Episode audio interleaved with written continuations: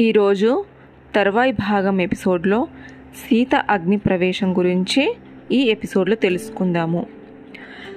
తన వైపు చూడనైనా చూడని తనని పట్టించుకొని రాముని కడసారిగా చూసింది సీత. తల వంచింది. చేతులు జోడించి నమస్కరిస్తూ రాముని చుట్టూ ప్రదక్షిణ చేసింది. వెళ్ళి చితిని సమీపించింది. బ్రహ్మవాదులను అమరులను మనసులో తల తలిచింది. వారికి మనసులోనే నమస్కరించింది. అగ్నిదేవుడికి ధ్యానించిందిలా. ఓ అగ్నిదేవ నా మనసు ఎల్లప్పుడూ నా స్వామిదే అయితే నా స్వామిని అది మరిచిపోయి క్షణమంటూ లేనిదైతే నన్ను కాపాడు. లోకసాక్షి నాలో లోపం ఉన్నదని నాదుని నన్ను అనుమానిస్తున్నాడు. నాలో ఏ లోపం లేదని నేను శీలం కోల్పోలేదని ఈ లోకానికి నువ్వు తెలియజేసేటట్టుగా నన్ను రక్షించు. భూమాత వాయుదేవ సూర్యచంద్రులారా సంధ్యలారా సకల దేవతలారా నాలో ఎలాంటి కలంకము లేదని నేను శీలవతినని మీరంతా గుర్తించినట్లయితే ఈ మహాజనుల సాక్షిగా నన్ను కనికరించండి. కరుణించి కాపాడండి. చితి చుట్టూ ప్రదక్షిణ చేసింది సీత. మహాజ్వాలలతో మండుతున్న చితిలోనికి ప్రవేశించింది. బంగారు బొమ్మ సీతమ్మ యజ్ఞవేదికలో వేల్చబడే ఆజ్యంలా అగ్నిగుండంలో ప్రవేశించడాన్ని చూసి లోకాలన్నీ చికాకయ్యాయి. ఒక్కసారిగా జలధరించాయి. ఆ దృశ్యాన్ని వానర రాక్షసులు కూడా తట్టుకోలేకపోయారు. అదిరే గుండెలతో తల్లడిల్లిపోయారు. కన్నీరు పెట్టుకున్నారు. హాహాకారాలు చేశారు. రాముడు కూడా క్షణకాలం పాటు కళ్ళు మూసుకున్నాడు కన్నీరు పెట్టుకున్నాడు. ఎందుకు ఇలా జరుగుతుంది? తనకే ఎందుకు ఇన్ని పరీక్షలు అనుకున్నాడు బాధపడ్డాడు. అతని బాధ చూసి దేవతా సమూహము భయపడింది. విమానాల్లో పరుగు తీసింది. బ్రహ్మ శంకరుడు దేవేంద్రుడు యముడు వ- వరుణుడు కుబేరాది దేవతలు దివి నుండి భూమికి దిగి వచ్చారు. రాముడి ఎదుట నిలిచారు. చేతులు జోడించి నమస్కరించారు. వేడుకున్నారిలా. మహాత్మా మహాప్రభు ధర్మానికి న్యాయానికి పెట్టింది పేరైనా నువ్వే. ఇలా ఓ సాధారణ మానవుడిలా ప్రవర్తిస్తే ఎలా చెప్పు? నీ నీడ నీ జాడ అయిన సీతను నువ్వే పరిత్యజించడం తప్పు కదా? వస్తువులలో ప్రజాపతిదివి సూర్యచంద్రులు కళ్ళుగా కలవాడివి. అశ్వని దేవతలకు చెవులు చేసుకున్నవాడివి. విశ్వరూపివి. పరమ పావని సీత అగ్ని ప్రవేశం చేస్తుంటే చూస్తూ నువ్వు ఉపేక్షించడము న్యాయం కాదు. కరుణించు.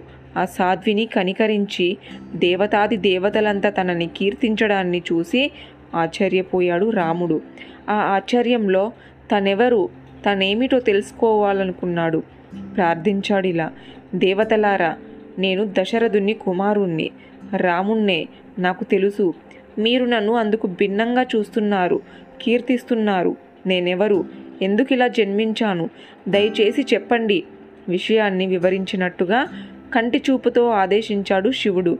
అంగీకరించాడు బ్రహ్మ. తెలియజేశాడు ఇలా రామ నువ్వు నరుడివి కాదు.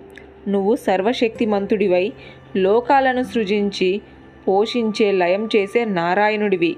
లోకమంతా మహాలక్ష్మి ఈ సీతామాత. మా ప్రార్థనలు మన్నించి లోక బికారుడైన రావణుణ్ణి అతని దుష్ట పరివారాలన్నీ అంతమొందించేందుకే దశరథ రాముడికి నువ్వు అవతరించావు. లోకరక్ష కార్యం నిర్విఘ్నంగా నిర్వర్తించావు. కష్టాలు చాలిక ఆనందించు. ఈ భూమండలాన్ని చిరకాలం పాలించు. నీ దివ్య లోకానికి మళ్ళీ చేరుకో. రామావతారం కారణాన్ని లక్ష్యాన్ని బ్రహ్మదేవుడు పూర్తి చేసేంతలో అగ్నిదేవుడు మానవ రూపంలో అవతరించాడక్కడ. సీతను పసిబిడ్డలా ఒడిలో పెట్టుకొని మంటలను చిమ్ముకుంటూ సాత్కరించాడు. చితిలో ప్రవేశానికి ముందు సీత ఎలా ఉన్నదో అలానే ఉన్నది ఇప్పుడు కురులు సైతం కాలిపోలేదు. అప్పటిలాగే అలాగే ఉన్నాయి. ఆభరణాలు మెరుపులు మాయలేదు. తురుముకున్న పువ్వులు మాడలేదు. చీర చెక్కు చెదరలేదు.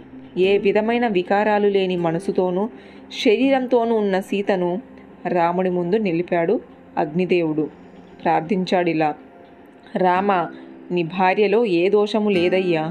ఈ పరమ పావని భావనలో మనసులోను దృష్టి పెట్టాలి. పరమ శుద్ధురాలు ఎల్లవేళలు నిన్నే స్మరిస్తూ ఉన్నది. వంచనతో ఈ సీతను అపహరించిన రావణుడు ఆమెను అశోకవనంలో బంధించి ఉంచాడు. రాక్షస స్త్రీలను కాపలా పెట్టాడు. తన వైభవాలు చూపించి బల ప్రతాపాలు వర్ణించి ప్రలోభాలు ఎరచూపి అందరిని బెదిరించి బుజ్జగించిన ఈ సాధ్విని వశపరుచుకోలేకపోయాడు. అనుక్షణం నిన్నే మనసులో ఆరాధిస్తూ నీ నామాన్నే జపిస్తూ ఆ నీచుణ్ణి గడ్డిపరక కంటే హీనంగా చూసి తృణీకరించిందయ్యా అనుమాత్రమైన దోషం లేని ఈ సీతను నీ ఈ సహధర్మచారిణిని నా మీద నమ్మకంతో నా ప్రమాణంతో స్వీకరించు. సీతను అప్పుడు చూశాడు రాముడు. ఆనందంగా సన్నగా నవ్వాడు. తర్వాయి భాగం నెక్స్ట్ ఎపిసోడ్లో తెలుసుకుందాము.